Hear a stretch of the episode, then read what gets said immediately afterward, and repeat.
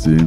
Und hallo, willkommen zur 142. Ausgabe unseres Transalpinen Podcasts mit Lenz Jakobsen, Politikredakteur bei Zeit Online in Berlin, jetzt gerade zwischen den Jahren in Dinkelsbühl in Franken. Matthias Daum, Leiter der Schweizer Ausgabe der Zeit in Zürich. Und Florian Gasser, stellvertretender Leiter der Österreichseiten der Zeit aus dem Lockdown in Innsbruck. Wir wollen reden über äh, die Corona-Irrtümer dieses Jahres. Und in einem kleinen Rückblick wollen wir schauen, was wir eigentlich selbst falsch eingeschätzt haben und was andere falsch eingeschätzt haben. Und dann im zweiten Thema über Skispringen. Da beginnt die Fischhansen-Tournee in diesen Tagen und äh, wir klären, an was wir uns eigentlich noch erinnern und ob wir das eigentlich noch schauen und wie wichtig der Sport in unseren Ländern ist. Wenn Sie uns dazu oder zu anderen Themen was schreiben wollen, bitte an alpen.zeit.de. Übrigens, äh, Florian, dass du jetzt so angeberisch von deinem Lockdown in Innsbruck gesprochen hast, ich bin ja auch im Lockdown. Ich darf ja auch nur zum Spazieren und zu allen anderen äh, guten Gründen raus. Also kaum bewegt man sich nach Süden, kommt man in Regelungsnähe zu Tirol. Aber du kannst Lockdown nicht so cool aussprechen wie ich. Das stimmt. Äh, Habe ich da ein, ein Schweizer CH gehört in deiner Aussprache gerade, Florian? Das ist ein Tiroler CH, Entschuldigung. Okay, okay, okay. Können wir aber diese Unterschiede, diese feinen Unterschiede doch etwas äh, aufrechthalten und betonen? Das wäre ja, schon habe ich mir wieder mit allem Ja. verschert. Fängt ja gut an. wäre mir wichtig. Wäre mir wichtig. Lass uns mal zum ersten Thema kommen. Schon im Frühjahr äh, dieses Jahres, als es losging mit dieser nervigen Pandemie, hat der äh, deutsche Gesundheitsminister Jens Spahn einen äh, für seine Verhältnisse und überhaupt für Politikerverhältnisse sehr ungewöhnlichen Satz gesagt. Und zwar sagte er, wir werden in ein paar Monaten einander wahrscheinlich viel verzeihen müssen. Wir wollen das heute mal in die Tat umsetzen äh, und uns gegenseitig total verzeihen zum Ende dieses Jahres und über die größten äh, Corona-Irrtümer äh, reden, über unsere eigenen und über die der anderen. Wer will denn den Anfang bei sich selbst machen? Okay, aber nur kurz, also ist es jetzt so eine Art öffentliche Selbstgeißelung? Weil, also damit so als Kulturprotestant habe ich da jetzt so mäßige Erfahrung, da müsstet ihr Katholen vor. Du willst einfach nur behaupten, dass du fehlerfrei bist. Ich verstehe schon. Ich finde es auch super, dass Matthias die Sendung damit beginnt, zu sagen, na, ich hab nichts falsch gemacht, alles gut. Fällt mir. Nein, nein, ich kenne das System der, der Absolution und der öffentlichen, äh, wie sagt man dem? Sag einfach Selbstkritik. Fähigkeit zur Selbstkritik, Matthias. Das wäre das Wort. Gut, also beginnt mal, ich, ich überlege mir mal was. Ja, dann fange ich gleich mit dir an, Matthias, weil ich habe nämlich so einen alten WhatsApp-Verlauf rausgesucht. Und zwar war das am 8. März. Das war, ich bin einen Tag später, an das erinnerst du dich vielleicht, äh, für Recherche in Steiermark gefahren. Das war für so eine Alpenausgabe, da haben wir über Zersiedelung geschrieben. Und also ich bin zuerst von Wien in Steiermark und dann nach Tirol und wir haben da so rumgescherzt, dass ich vielleicht von Wien aus das Podcast-Equipment mitnehmen sollte, falls Tirol abgeriegelt werden sollte, weil Ischgl und so. Hahaha, hohoho. Hat niemand von uns ernst genommen. Ähm, es war auch wirklich nur Blödelei. Und dann am 15. März habe ich Matthias geschrieben, nur drei Worte Ausgangssperre in Tirol.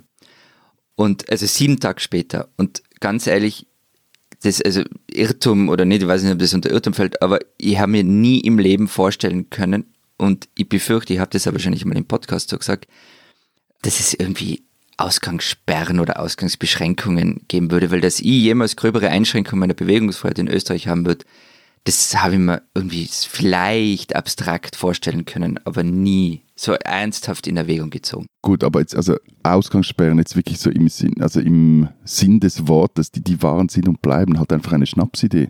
Also die, Ja, aber sie sind passiert. Ja, ja, also war, aber- erinnern Sie daran, dass ich nicht gewusst habe, ob ich vor meine Haustür gehen darf, weil der Platz davor ein Betretungsverbot gehabt hat und solche Sachen. Genau, genau, genau. Aber, aber, ist- das, ja. aber äh, ich verstehe das nicht und werde das nie verstehen, weil die meines Erachtens nur der Gängelung des Baby-Elefantenvolkes dienen. Also wie, wie kann es sein, dass demokratisch gewählte Politiker es sich erlauben können, Menschen zu Hause einzusperren? Und da meine ich jetzt nicht Aufrufe, geht bitte nicht mehr zu viel in die Berge, trefft euch nicht in großen Gruppen etc. Das macht ja alles epidemiologisch Sinn, aber den Leuten wirklich zu verbieten, eben auf den eigenen Garagenvorplatz treten, also sorry, ich meine, wir befinden uns und haben uns nie in einem Kriegszustand befunden. Okay, aber dann habe ich jetzt die Frage an die. Du musst mir, musst mir nämlich grundsätzlich was erklären. Du hast im März, also wie dann diese Ausgangssperren waren, ähm, da, da hast du in einer Podcast-Folge ziemlich dagegen gewettert. Und übrigens, bevor der Ausgangssperre hast du irgendwann mal gesagt, die österreichische Regierung sei tatenlos und würde die Gesundheit ihrer Bevölkerung aufs Spiel setzen. So. Im April hast du dann gegen die Ausgangssperren gewettert, die tatsächlich gerade für mich sehr drastisch waren. Und jetzt hast du ab und an gefunden, die Maßnahmen in Österreich seien zu drastisch und gehen zu weit. Gleichzeitig schreibst wie ein gegen diese Laissez-faire-Politik der Schweiz an. Also man braucht nur einen Twitter-Feed lesen oder so jüngste Zeit Online-Artikel, die ein paar Mal angeklickt wurden. Und ich meine, ich muss dazu sagen, ich bin bei dem Thema relativ meinungsschwach, weil ich vieles davon zu wenig einschätzen kann. Aber erklär mir doch einmal den Verlauf deiner Meinung in dem Jahr und vor allem, welche Maßnahmen du für gerechtfertigt halten würdest. Du willst jetzt eigentlich sagen, irgendwie für mich gelte das, was in diesem Popsong vorkommt, irgendwie always change the weather oder so irgendwas. Wie geht der? Ja, aber ich finde das ja nicht schlimm. Also ich meine, in dem Jahr haben viele ihre Meinung geändert. Äh, aber das, also Mal irgendwie vorab, ich habe sicher auch den einen oder anderen Satz geschrieben und gesagt, den ich so jetzt nicht mehr schreiben oder sagen würde, weil man auch beim einen oder anderen klüger wird. Gleichzeitig, ich halte doch alles für gerechtfertigt, was effektiv dazu dient und quasi in diesem, zu dem Zeitpunkt, wo eine Maßnahme ergriffen wird, auch dem, dem, dem Stand des Wissens entspricht, was eben dem dient, die Pandemie einzudämmen, aber halt nichts, was darüber hinausgeht, beziehungsweise mehr Schäden anrichten, als es äh, vor Schäden bewahrt. Also es ist sehr einfach gesagt und viel schwieriger getan, das ist, das, das ist mir sehr klar. Aber zum Beispiel am Beispiel der Schweiz, also die, die machte das in der ersten Welle, finde ich, ganz okay. Da wurde zwar dann auch durchgegriffen, also meine Schulen waren hier zum Beispiel auch zu und da kann man sich jetzt im Nachhinein auch immer noch drüber streiten, wie sinnvoll das war. Man kann sich auch drüber streiten, wann begannen die Maßnahmen schon zu greifen. Wenn man Kurven anschaut, war das eher schon bevor sie eigentlich in Kraft traten. Also da gibt es auch so eine, oder gab es eine intrinsische Motivation der Leute zu schauen, dass das Ganze nicht eskaliert. So. Aber eben, es wurde durchgegriffen, aber meines Erachtens nicht überbissen. Und die Maßnahmen waren auch so plus minus zum jeweils richtigen epidemiologischen Zeitpunkt äh, getroffen worden. Die Zahlen waren dann auch entsprechend gut, weniger erkrankte, Gesundheitssystem ging nicht in die Knie und vor allem es starben nicht allzu viele Menschen, wenn man sich die erste Welle jetzt mal anschaut. Darum fand ich dort auch, jetzt irgendwie, was gerade in Österreich wurde doch teilweise sehr krass reingegrätscht. So. Aber dann, anstatt das in Erfolgen bei der Bekämpfung der ersten Welt zu lernen, jetzt in der Schweiz wieder, beziehungsweise jetzt halt einfach jene Dinge dann zu ändern, die nicht gut liefen oder wo man merkt, hey, da haben wir vielleicht auch etwas zu viel, am anderen noch zu wenig reagiert so. Also zum Beispiel war das Material in der ersten Welle hier einfach auch nicht vorhanden. Das war in allen Ländern ähnlich. Und, äh, aber es schlittert die Schweiz einfach in diese zweite Welle rein und das völlig kopflos.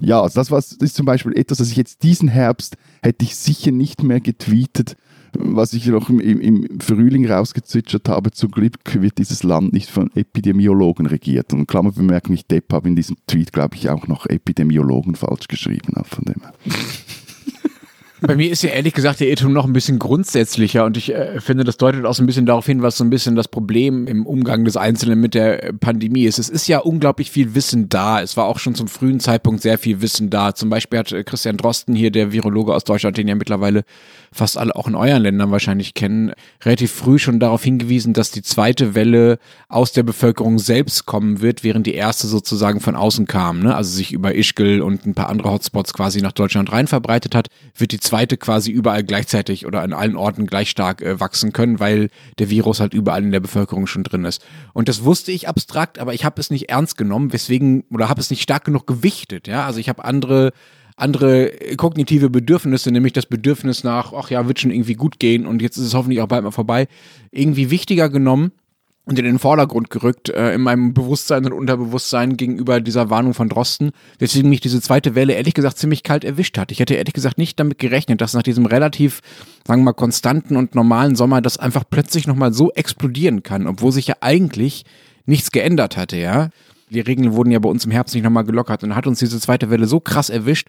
Und ich glaube, ich und viele andere wurden davon überrascht, weil wir eigentlich gedacht hatten, okay, wir schlittern jetzt noch so ein bisschen durch den Herbst und Winter und dann kommt der Impfstoff und dann ist es vorbei.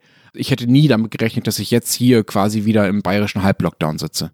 Ja, und, und ich sage jetzt aber, du bist ein Deutscher von uns und deshalb Alert. Also wir haben ja schon einmal drüber geredet, ähm, dass in Deutschland irgendwie die Stimmung im Sommer ganz andere war, wie jetzt, wie jetzt in der Schweiz und in Österreich also wir haben, glaube ich, noch mehr dieses Gefühl von Normalität ähm, gehabt und dieses, ja, ja, jetzt ist im Großen und Ganzen, ist es jetzt vorbei. Und da habe ich auch ein Beispiel dazu. Ich habe im März ähm, Interview mit Mark Ellsberg geführt, ähm, Thriller-Autor, der hat unter anderem Blackheart geschrieben. Und ich habe ihn gefragt, ob wir halt in einem seiner Romane leben und so weiter. Und irgendwann haben wir darüber gesprochen, wann alles wieder normal wird. Und ich weiß nur, für mich war irgendwie klar, so wie, wie offenbar für die Lenz, ähm, ja, das dauert jetzt ein paar Monate, vielleicht auch nur ein paar Wochen maximal. Und er hat aber dann gesagt, na, nächstes Jahr wird es noch nicht so sein, wie ähm, es vor zwei Monaten war, aber in drei, vier oder fünf Jahren werden wir das alles wieder haben. Ich bin ehrlich gesagt fast ein bisschen vom Stuhl gefallen. Ich habe ihm das einfach nicht geklappt.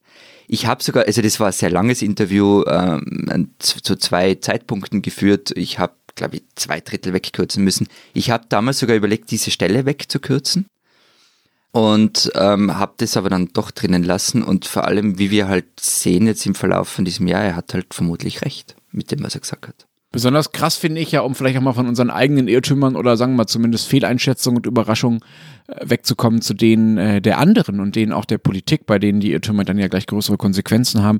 Besonders krass finde ich äh, diesen Maskenirrtum. Ne? Es war ja im März wirklich noch wochenlang die Rede davon und zwar nicht von irgendwem, sondern vom Robert-Koch-Institut in Deutschland und auch von der Weltgesundheitsorganisation und in Folge dann auch von vielen nationalen Regierungen, vor allen Dingen in Europa und den USA. Also der Gesundheitsminister in Deutschland war auch auf der Linie und eure Länder ja lange auch, dass diese Alltagsmasken, also diese Stofffetzen, die wir jetzt seit Monaten alle vom Gesicht haben, dass die angeblich gar nichts bringen.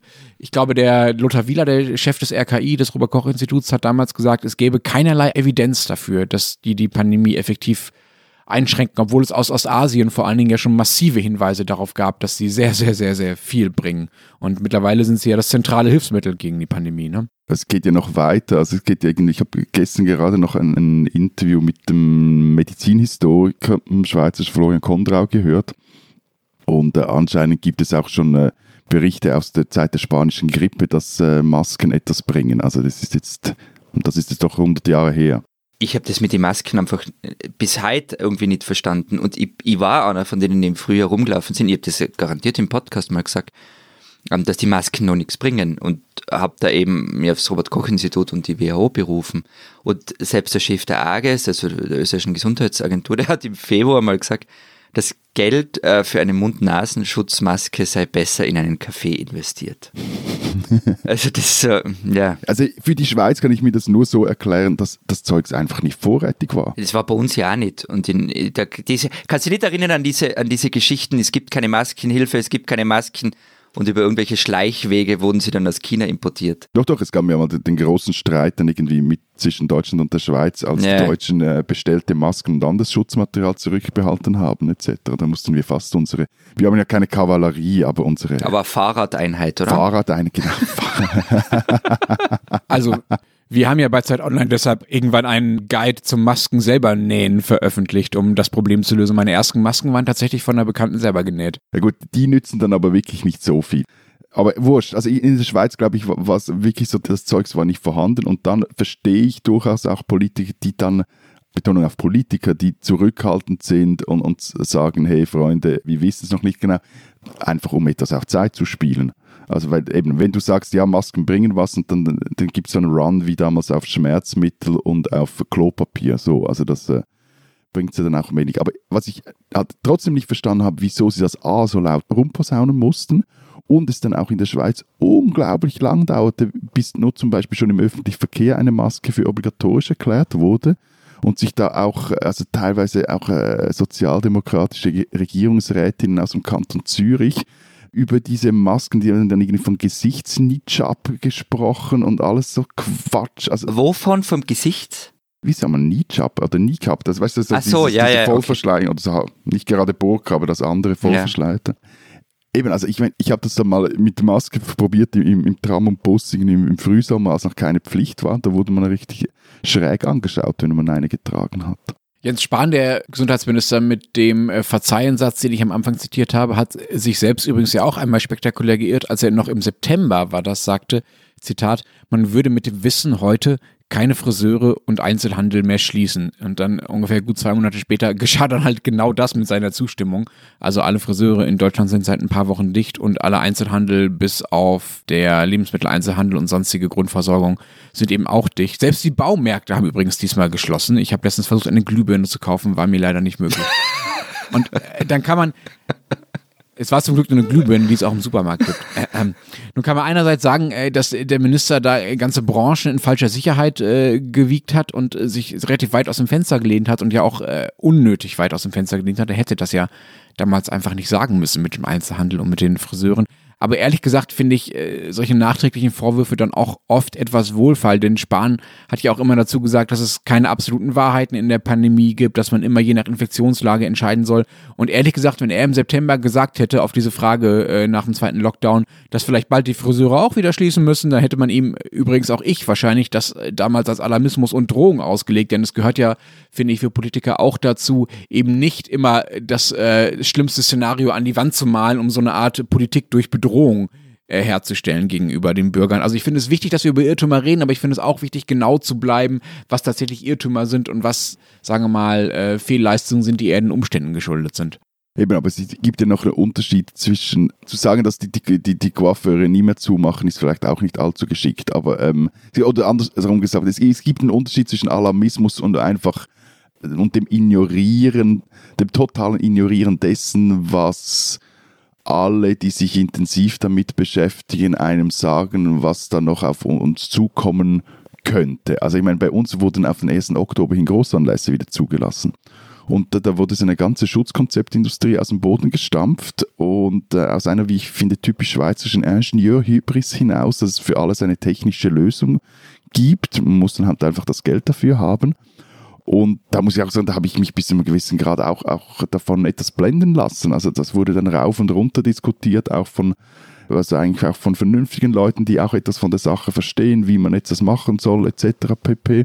Und ich meine, die armen Schweine der Sportclubs, der Restaurants, der Clubs, der Musikclubs und so, ich meine, die haben sich da dann wirklich, den, man kann sich da anders sagen, den Allerwertesten aufgerissen nur um dann ein paar Monate oder Wochen später trotzdem wieder vor leeren Rängen spielen zu müssen oder sie mussten dann gleich ganz schließen. Also ein, ein Beispiel aus, aus, aus den Skigebieten, die ja in, in Deutschland auch immer so als, ähm, auf die gern auch gezeigt wird. Ich meine, die, im Sommer hat man denen gesagt, Freunde, ihr dürft nur noch Restaurants haben mit Bedienung. Dann haben die alles umgebaut und in dem Herbst hieß dann irgendwann mal, nein, jetzt ähm, dürft ihr nur noch Takeaway machen. Also die mussten dann auch Selbstbedienungsrestaurants, bediente Restaurants machen und ein paar Monate später wieder irgendwelche Takeaways äh, installieren. Also dass man sich da auch als direkt betroffen. Aber sind jetzt Takeaways bei euch erlaubt? Äh, auf, in Skigebieten auf Berg? Takeaway ist erlaubt, aber es gibt keine Sitzgelegenheiten und äh, du darfst nicht drinnen sein und äh, kein Alkohol wird ausgeschenkt. Hm, okay. Zumindest im Kanton Graubünden. Ja habe ich euch dafür erzählt, wie ich äh, vergangene Woche äh, drei Stunden am Düsseldorfer Hauptbahnhof verbracht habe und was essen musste, mich aber nirgendwo hinsetzen konnte,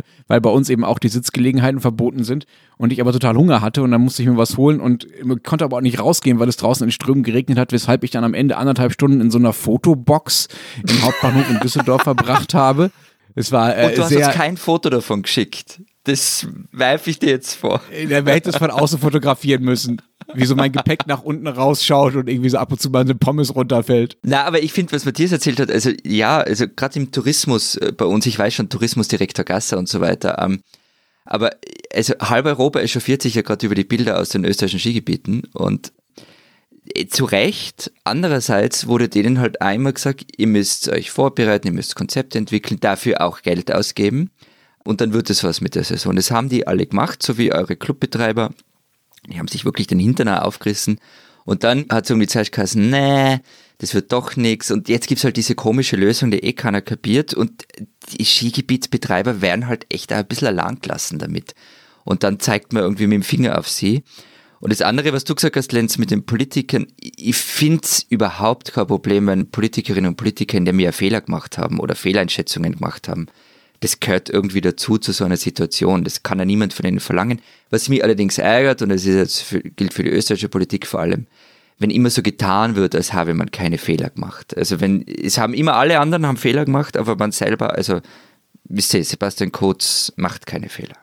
Ja, das finde ich auch extrem ärgerlich und das äh, führt mich gleich zu meiner nächsten Frage, weil wenn wir in diesem Jahr bereiter sind, äh, Politikern Fehler zu verzeihen, weil wir ja wissen, dass die Umstände äh, besondere sind, kann das natürlich auch eine Ausrede für Politiker sein, zu sagen, ach ja, puh, konnte ich auch nicht besser wissen, war kein Fehler, ist halt einfach so passiert, sorry, ist halt Pandemie. Haben Fehler, die in euren Ländern gemacht wurden, irgendwann mal zu irgendwelchen Konsequenzen geführt? Gab es Rücktritte, weil jemand Mist gebaut hat in der Pandemie? Nein, aber wir haben sowieso keine Rücktrittskultur. Das hat Vor- und Nachteile. Nein, ernsthaft, also dass bei uns ein Politiker oder Politikerin zurücktritt, das geschieht doch sehr selten. Also das, das muss am Schluss irgendwie am Schluss strafrechtlich relevante Gründe haben oder wahnsinniger Druck so. Aber nein, das gab es nicht. Es gab öffentliche Entschuldigungen. Also die vorhin erwähnte sozialdemokratische Regierungsrätin aus dem Kanton Zürich, die hat dann wirklich auch ein Mea Culpa ähm, wegen ihrem Zeta Mordio gegen das Maskentragen und, und andere seltsame Äußerungen äh, hat die kürzlich publiziert. Aber sonst zum Beispiel jetzt über die Festtage erleben wir gerade so die große Alain Berse Show auf allen Kanälen des äh, öffentlich-rechtlichen Radios und Fernsehens. Also wenn seinem Berater kann man wirklich nur gratulieren, wie der das macht und wie der ihn da überall platziert. Aber journalistisch waren das zum Beispiel jetzt alles andere als Glanzleistungen. Die, die Kollegen lassen sich da immer noch von der Eloquenz des Gesundheitsministers, der wirklich, der hat sau viel zu tun, das ist alles klar. Der hat ja so ein, ein Monsterministerium, der ist ja noch Innenminister, Kulturminister etc. und so. Aber die lassen sich wirklich halt da eins ums andere mal blenden und da kommt so viel bla bla raus und der, der wird auch nie genagelt und am Schluss ist er halt auch für gewisse Fehler und das sind auch äh, das sind massive Fehler. Wir haben da schon x-mal darüber gesprochen, also die, die Koordination zwischen Kantonen und Bund und der, der Bund, der das einfach den Kantonen überließ, obwohl wissen, dass die das eigentlich gar nicht können etc.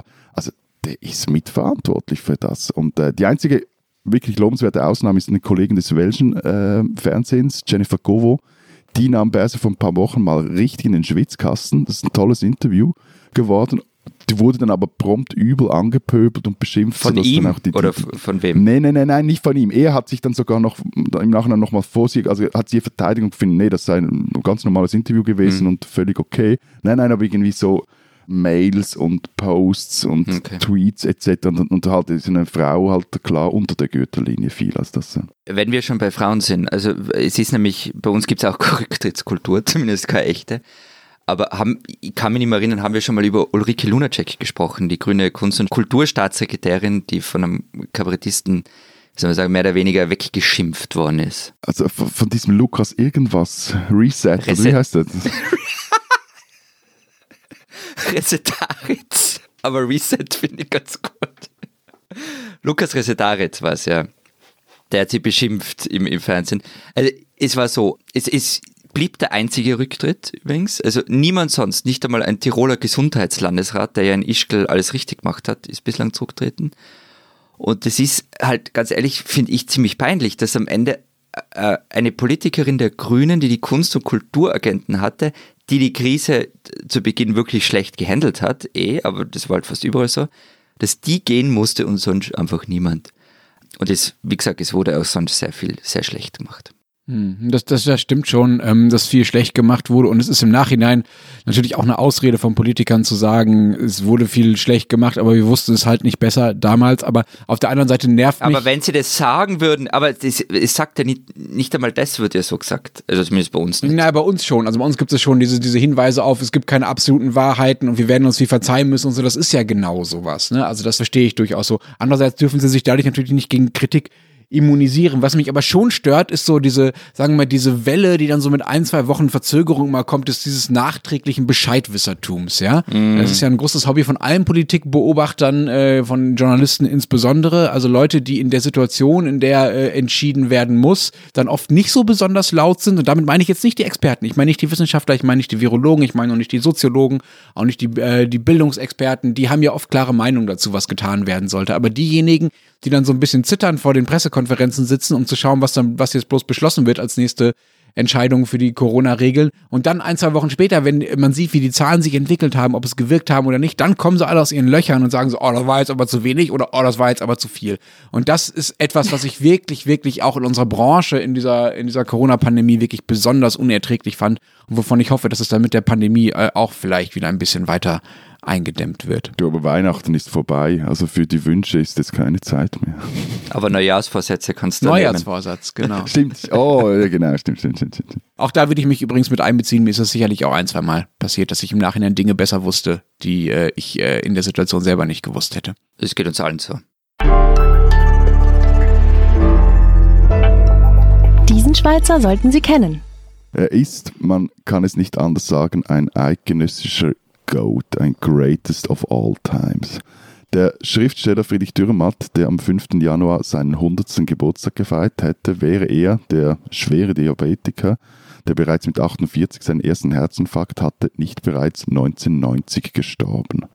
Dürrenmatt, da denken viele vermutlich an die eigene Schulzeit, an irgendeine alte Dame, äh, die etwas viel Geld hatte, an einen Richter, einen Henker, vielleicht noch an ein paar durchgeknallte Physiker.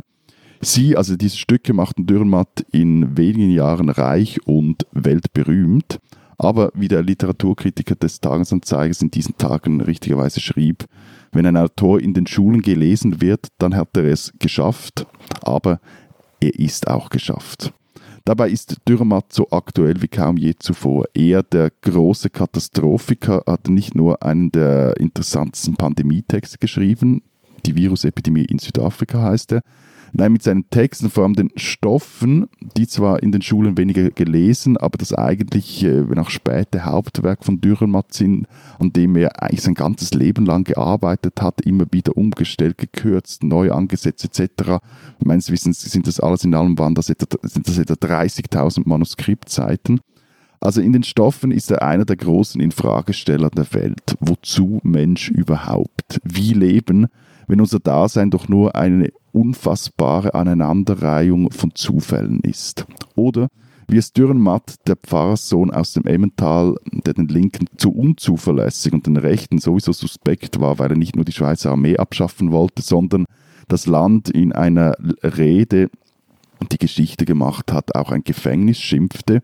Also wie es dieser Dürrenmatt gesagt hätte, das Leben besteht, ich kann sehr schlecht Berndeutsch, besteht aus lauter Zufall wo man dann nachher in eine Notwendigkeit umdeutet. Ja, Dürrenmatt zu lesen, das lohnt sich noch immer. Ihn, der an seinem 24. Geburtstag am Ende eines grauenhaften Besäufnisses, er war als Hilfssoldat im Grenzdienst der Armee eingeteilt, den Entschluss fasste, Schriftsteller zu werden. Die übrige Welt, schrieb er, war voller Leichen, aber ich hatte dem nichts entgegenzuhalten als mein Gekotze. Ich hatte ja nichts erlebt, da stellt sich mir die Frage, was kann ich diesem Weltgeschehen entgegensetzen? Seine Antwort lautete, die Welt, die ich nicht zu erleben vermochte, wenigstens zu erdenken, der Welt Welten entgegenzusetzen. Aber Dürrmatt, und das macht ihn so interessant, wollte die Welt nicht unbedingt verstehen, er wollte sie auch nicht unbedingt verändern, wie zum Beispiel sein zehn Jahre älterer Freund Max Frisch, sondern er wollte ihre Absurdität in Geschichten ausdrücken und das Ganze auf die Spitze treiben. Ja, er dachte jede Geschichte bis zu ihrem schlimmstmöglichen Ende weiter, denn erst dann, so schrieb er, sei sie zu Ende.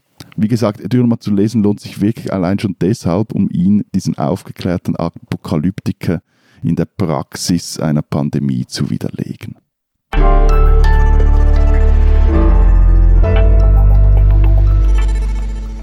Unser zweites Thema, Skispringen. Ohne zu googeln, äh, wisst ihr, wer Favorit bei der Vierschanzentournee ist, die jetzt in diesen Tagen startet und wie viele der Starter aus euren Ländern äh, kommen und könnt ihr die dann aufzählen, die österreichischen und Schweizer Starter? Ich habe gestern durch einen absoluten Zufall ein paar Sprünge gesehen. Und deshalb habe ich mitgekriegt, dass Stefan Kraft noch immer aktiv ist. Ist der so ein Fernseher äh, dir ins Gesicht gedrängt worden oder ja, wie kannst du dich an Zufall? Ziemlich, ziemlich genau so. Ziemlich genau so. Und insofern behaupte ich jetzt einfach mal, dass Stefan Kraft der absolute Oberfavorit ist und natürlich für Österreich antritt. Ich glaube, der ist 38 oder so. Sei nicht so. Werdet ihr die Verschanzentournee denn schauen? Bei mir äh, konkurriert das ja ehrlich gesagt mit äh, Darts, äh, wo gerade die WM stattfindet. Ich bin ja so ein Sucker für äh, Fernsehtrendsportarten. Ich habe ehrlich gesagt keine Ahnung mehr von Skispringen. Du hast ja gesagt, ja, lass uns über Skispringen sprechen. Und ja, stimmt, stimmt, es wäre ja eigentlich noch vier Schanzentournee. Und ich habe auch das Gefühl, hierzulande interessiert das auch kaum mehr. Also Darts ist in meiner Wahrnehmung jetzt also der medialen sogar präsenter und äh, vor allem Segeln. Aber ihr wolltet darüber, ja, ihr Landraten wolltet nicht darüber sprechen. Also das, äh ja, dass die Schweizer über Segeln sprechen wollen, das werde ich auch bis ans Ende meiner Tage nicht verstehen wollen. America's Cup-Sieger, mein Lieber. Ist euch noch nie gelungen? Also ich will unbedingt über Segeln reden, ähm, weil, lieber Lenz, diese zwei Binnenländer da im Süden von dir, die haben euch Seefahrernation da schon öfter das Fürchten gelehrt. Also, das machen wir doch. Wie gesagt, wir schauen dann mal, ob wir für das äh, Segeln irgendwann noch einen äh, kleinen Bojenplatz äh, in unserem äh, Podcast finden. okay, zum, zum Skispringen. Ich habe früher viel geschaut. Es war einer der Sportarten, die, die ich wirklich einfach so einmal an einem Sonntagnachmittag weggeschaut habe. Aber ich bin halt irgendwo zwischen Andreas Goldberger, Toni Niermien und Adam Malisch dann ausgestiegen. Sag mal, war Niemin der besoffene Finne? Äh, nee, das war Janne Ahonen, der so ziemlich genau die Generation war, in der ich äh, sehr viel Skispringen geguckt habe. Der ist beim Skifliegen. Der war super. Der war super, ja. Der ist beim Skifliegen im Planitscher äh, sogar mal besoffen gesprungen. hatte er vorher im Hotel zusammen mit äh, einem Teamkollegen 24 Dosen Bier gekippt. Ich weiß jetzt ehrlich gesagt nicht, ob es halbe Liter Dosen oder diese 033 Das ist da auch schon wurscht. Biere waren, aber ich finde es so oder so ganz schön ordentlich und ist dann mal eben 240 Meter weit gesprungen, also fast ein Viertelkilometer in der Luft gewesen. Das wäre Weltrekord gewesen. Allerdings drückte es ihm bei der Landung in den Schnee, sodass er eigentlich ins Spital sollte äh, zur Kontrolle, ob bei ihm auch alles okay ist. Er hat sich dann dagegen gewehrt, äh, weil dann halt auch sein Promillewert aufgeflogen wäre. Erzählt hat er das äh, in seiner Biografie, die ein Sportler erleben zwischen Alkoholexzessen und auch das gehört ja zum Skispringen essentiell dazu, vielleicht nicht so essentiell wie die Alkoholexzesse, die Hungerkuren zeichnet. Ja, wobei, also Exzesse hat ja unser Goldandi auch gefeiert. Irgendwo, ich habe keine Ahnung mehr, was das war. Ich kann mich nur mal erinnern, dass es irgendwie so eine Aufregung war irgend so unbekannter Rapper hat ein Mixtape gemacht und äh, da kam Goldberger als Koksgott vor oder irgendwie so, nicht? Wenn ich mich recht erinnere. Aber die Hungerkuren, also ich meine, das ist ja schon ein Problem in dieser Branche, also diese Magersuchtsexzess. Also selbst äh, heute noch anscheinend stellt sich da die Frage für die Springer, wie bringe ich die nächsten drei oder 400 Gramm weg? Also das das, das, äh, als ich mich noch im ZS eingelesen hatte, habe ich gedacht, hey, aber da, dieses Thema ist das durch. Das war mal so ein Riesending, so glaube ich Anfang der Nuller oder Mitte der Nullerjahre. Ja, die haben übrigens äh, früher, also ganz, ganz früher, äh, alle noch geraucht. Das hat mir mal so, so irgendein alter ÖSV-Funktionär erzählt. Und offenbar auf den Schanzen sind äh, vorm Absprung äh, von den Kameras versteckt, aber so riesige Aschenbecher gestanden. und die diese Hungerhaken dann mit der Chick in der Hand sich alle gedrängt haben, bevor sie da runtergesprungen sind. Aber es gibt doch irgendwie so ein FIS-Reglement, das irgendwie Hungerkuren unterbinden will, soll, keine Ahnung. Ja, ja, aber ich spiele mich jetzt etwas als Skisprung-Experte auf. Haben uns da jetzt, jetzt reingelesen. Anscheinend ist das Problem, das Reglement, oder andersrum, der Witz des Problems ist, Wer leichter ist, muss kürzere Ski anschnallen. Und das wiederum kürzere Ski bedeutet weniger Fläche, also weniger Weite. Jetzt hat sich aber anscheinend in de, den vergangenen Jahren die Technik derart verbessert, dass die kürzeren Ski nicht mehr so einen krassen Nachteil mit sich bringen. Im Gegenteil, eigentlich nutzt kaum ein Springer die volle Länge des Ski aus, die eigentlich tragen dürfte nur mit klar ist, ähm, wie alt wir wirklich sind. Als ich Skispringen geschaut habe, noch hat man für den V-Stil Punkteabzug ja, gekriegt, weil es äh, im Reglement nicht vorgesehen war, sondern die Ski müssen parallel geführt werden. Also wegen Fläche und so. Nieminen war doch einer der Ersten mit dem V, oder? Oder einer der Ersten. Nieminen und Goldberger, oder? Also, oder danach war Goldberger, ja. Hm. Ja, ich glaube, Jens Weißlock konnte der auch schon das V, um mal jemanden Deutschen reinzuwerfen, weiß ich nicht mehr genau. Also, äh, äh, Sie hören und sehen, äh, wir wandeln auf dünnem Eis, haha. Wo steht Skispringen denn bei euch äh, in der nationalen Sportrangfolge? Ich bin ja da immer wieder überrascht, was bei euch äh, da gerade in Sachen Wintersport dann doch wie wichtig ist, während das hier ja alles so ein bisschen unter ferner Liefen eigentlich rangiert. Ist es bei euch äh, vor oder hinter Alpinsport, also Alpin Skisport oder und vor oder hinter Fußball? Wie, wie sortiert sich das? Das ist saisonal und regional unterschiedlich also um den Jahreswechsel ist ganz klar Skispringen richtig wichtig, so für zwei Wochen, solange halt diese vier Springen sind. Ansonsten ist Alpin natürlich vorne. Es gibt allerdings Ausnahmen. Ich kann mich an Olympische Spiele erinnern, wo Skispringen wahnsinnig wichtig war, weil halt irgendwie ein Österreicher wieder alles dominiert hat. Aber davon hängt es ab. Und ich glaube auch, dass es in der Schweiz deshalb so weit hinten ist, oder? Weil habt ihr derzeit Skispringer? Glaube ich nicht. Gut, das nur zu Olympia, da, da kam es ja auch schon vor, dass ja, genau. Curling einer ja. der, der, großen Sportarten wurde während irgendwelchen Olympischen Spielen. So, nee, es ist weit hinter Alpinski und Fußball. Und das hat halt bei uns damit zu tun, dass Skispringen eigentlich einen Namen hat mhm. hierzulande, und zwar Simon Ammann. Also der, der war Sportler des Jahres, zweimal glaube ich sogar. Und äh, der schafft es dann wirklich, diese, diese Dominanz der alpinen Skicracks, also Rossi Zobricken, Vreni Schneider, zu brechen und, und dann plötzlich wurden dann über, über Schanzentische oder über Flugwinkel oder eben über Telemark-Landungen diskutiert. Also. Hm, ich erinnere mich auch daran, das äh, war am Ende meiner Skispring-Guck-Phase, ist Simon Ammann plötzlich einfach äh, bei irgendwelchen Olympischen Spielen, ich weiß nicht mehr, wo die waren, ist er einfach plötzlich mal zu einem Doppelsieg gesprungen, oder? Und sah dabei aus, als wäre er zwölf und war 16. So, so ungefähr habe ich so eine Erinnerung. Zweimal, also 2002 in Salt Lake City und 2010 in Vancouver gewann er doppeltes olympisches Gold. Und äh, als er da 2002 gewann, da, da stand, das, irgendwie vielleicht noch erinnern, die offizielle Uniform der Schweiz aus so einem bedepperten silbernen Mantel und äh, mit dem dann Arman irgendwie auf, auf, bei der Siegerehrung rumsprang. Und Was mit Mantel? Ich, ich erinnere mich an seine Brille. Die war sie noch. ja, ja, genau, das so aus wie irgendwie Harry. Potter, der da zu etwa gleicher Zeit groß wurde. War dann auch bei Letterman eingeladen, äh, daran erinnere ich mich noch. Und in der Schweiz sprach dann wirklich so eine, ein Sprungfieber aus. Aber eben vor und nach Arman war und ist einfach nicht viel mit Skispringen in der Schweiz. Ich meine, sogar Radquer oder Waffenlauf war hier früher populär, wobei Radquer ist auch wirklich geil, um anzuschauen, muss man sagen. Es gab dann noch so einen Kompagnon von ihm, Andreas Küttel, aber also dass zurzeit zum Beispiel ein Herr Döschwanden und ein Herr Peter für die Schweiz über Schanzen springen, das musste ich echt zuerst googeln. Und ich bin kein Wunder, das finde ich halt das, die Zahl, die halt sehr viel sagt, dass die Schweiz zählt heute gerade noch 110 lizenzierte Skispringer. Also Ich glaube, diesen Effekt, äh, dass Skispringen nur dann so richtig populär ist, wenn jemand aus dem eigenen Land äh, besonders erfolgreich ist, das ist ja jetzt bei Sportarten nicht so ungewöhnlich, aber ich habe auch den Eindruck, dass dieser Effekt beim Skispringen besonders groß ist. Äh, das ist zumindest auch in Deutschland so, als Sven Hannawald 2001, 2002 die Tournee äh, gewann, indem er alle vier Springen gewann, was bis dahin noch niemand überhaupt geschafft hatte. Da ist das wirklich explodiert hier geradezu, ja. Und als der Erfolg dann ein paar Jahre lang ausblieb oder abebbte und die Deutschen dann, also die Deutschen waren jetzt nie äh, total schlecht, aber sie hatten halt Jahre, in denen sie mal Dritter, Fünfter, Achter, Zehnter, Zwölfter waren, so die besten Deutschen. In den Jahren äh, ebbte halt die Aufmerksamkeit massiv ab und schaute dann wirklich niemand mehr so wirklich hin. Aber das hat vermutlich auch mit der Vermarktbarkeit der Athleten zu tun. Also Hannawald hatte halt auch dieses Bravo-Starschnitt-Potenzial und, und Amann jetzt in der Schweiz war immer der etwas kurlige, herzige Bub. Und der wird übrigens bald nächstes Jahr 30, ist dreifach Familienvater, Unternehmer, hat an der ETH studiert etc. Also, aber all das haben Was, der wird 30 nächstes Jahr, das kann nicht sein. 40, habe ich 30 gesagt? Ja, 40, okay. Entschuldigung. 40. Dann wäre er mit elf Olympiasieger geworden. Er macht nicht Geräteturnen.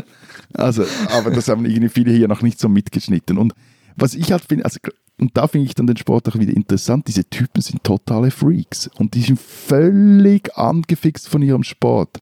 Also Arman zum Beispiel, der springt ja seit Jahren jetzt der Konkurrenz hinterher.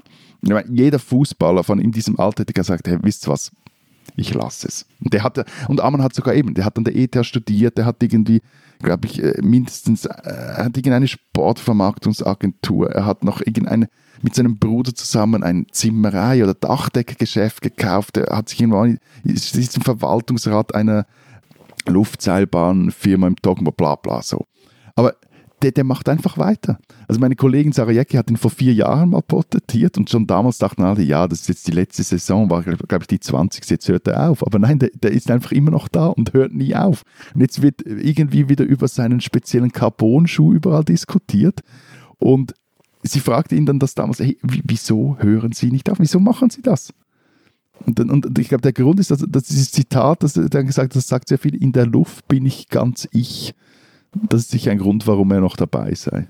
Ja, Moment, ganz sorry, da muss ich ganz kurz reingrätschen, nur einmal um dieser Romantisierung äh, was entgegenzusetzen. Sven Hannawald, den du gerade ja auch beschrieben hast, von dem wir schon gesprochen haben, der hat halt zwei, drei Jahre nach seinem Erfolg damals bei der Vierschanzenturnier aufgehört wegen Burnout, ja. Also der Sport kann schon auch ganz schön hart sein. Diese Hungerkuren sind nichts, was man irgendwie durch, ach, ich fliege so schön in der Luft einfach mal so wegsteckt. Ja, und was auch ist, also die Zeit der Freaks ähm, ist, ist einfach vorbei. Also es gibt keinen Ahornen mehr und es gibt vor allem keine, keine Typen wie Eddie the Eagle zum Beispiel. Der herrlich. Also ich meine, sowas kann man sich doch nie mehr vorstellen, dass sowas heute passiert. Also das sind halt wie überall im Spitzensport so glatt gebügelte Hochleistungsmänner. Und die sind halt Männer, weil Frauenskispringen nach wie vor nicht sehr breitenwirksam ist, weil es nie olympisch geworden ist bislang.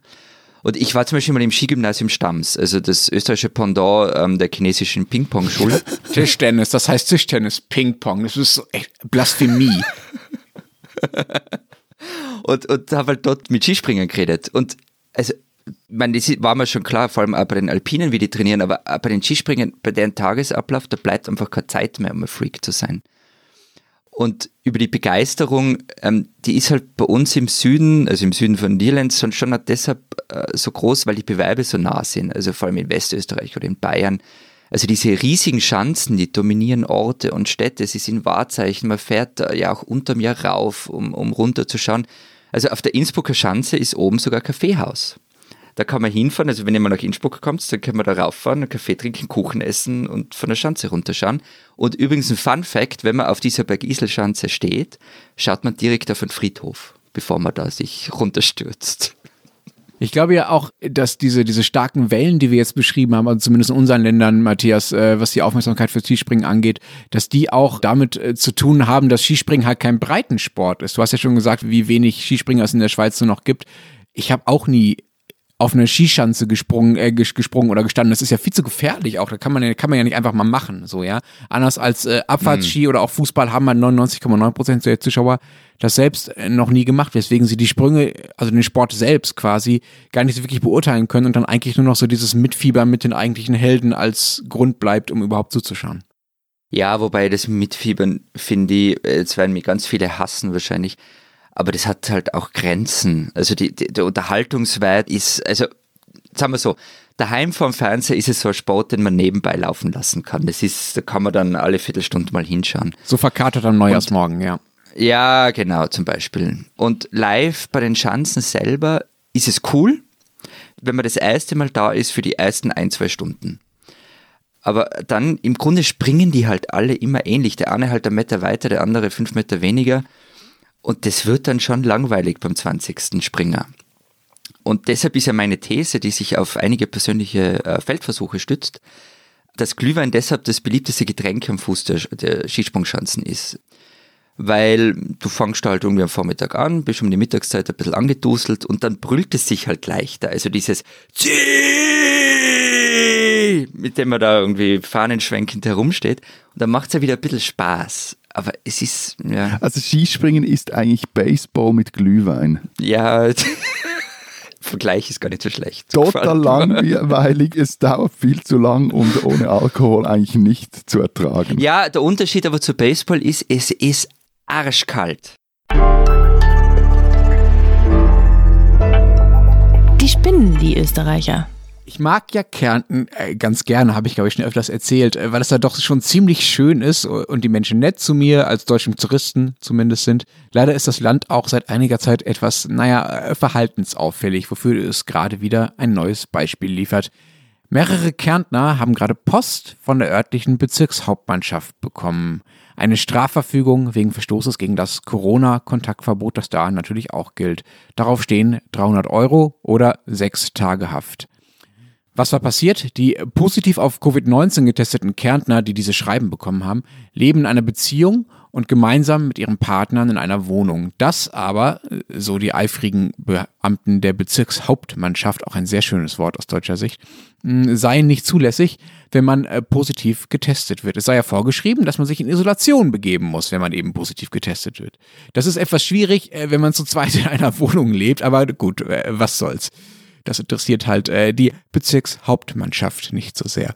Die Informationen über das äh, vermeintlich illegale Zusammenleben erhielten die Behörden übrigens aus dem Contact Tracing, also daher, dass diese positiv Getesteten eben angegeben haben, dass ihre Lebensgefährten und deren Wohnort äh, zu ihren Kontakten gehören und dass sie mit denen zusammenleben. Daraufhin erzählte etwa ein Orthopädietechniker im ORF, der zu denen gehörte, die dieses Schreiben bekommen haben, sei er angerufen und gefragt worden, wann sie, also die Freundin, den letzten Kontakt mit mir gehabt hat. Sie hat gesagt, dadurch, dass wir zusammenleben, heute in der Früh. Daraufhin wurde schwuppdiwupp die Strafe abgeschickt. Lieber Kärntner Verwaltungsapparat, interessante Prioritäten, die ihr da habt, ihr spinnt doch ein wenig.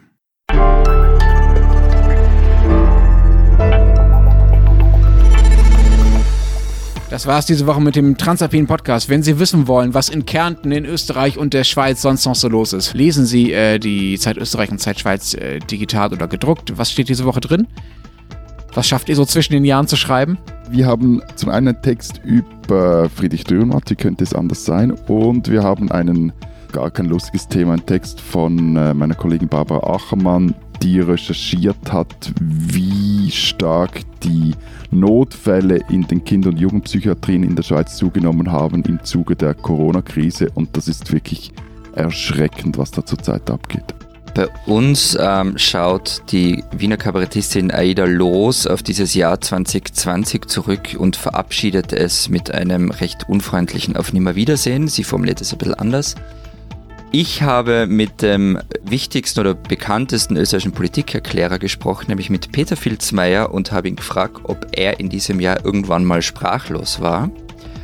Und auf der Alpenporträtseite in der Schweiz und in Österreich erzählt der große Pianist Alfred Brendel, warum er sich mittlerweile nicht mehr ans Klavier setzt. Und wenn Sie wissen wollen, was in Deutschland so los ist, lesen Sie den Rest der gedruckten Zeit oder natürlich Zeit Online. Wir hören uns tatsächlich nächste Woche wieder. Bis dahin sagen wir Vielen Dank. Adieu. Und guten Rutsch. Jupp. Und tschüss.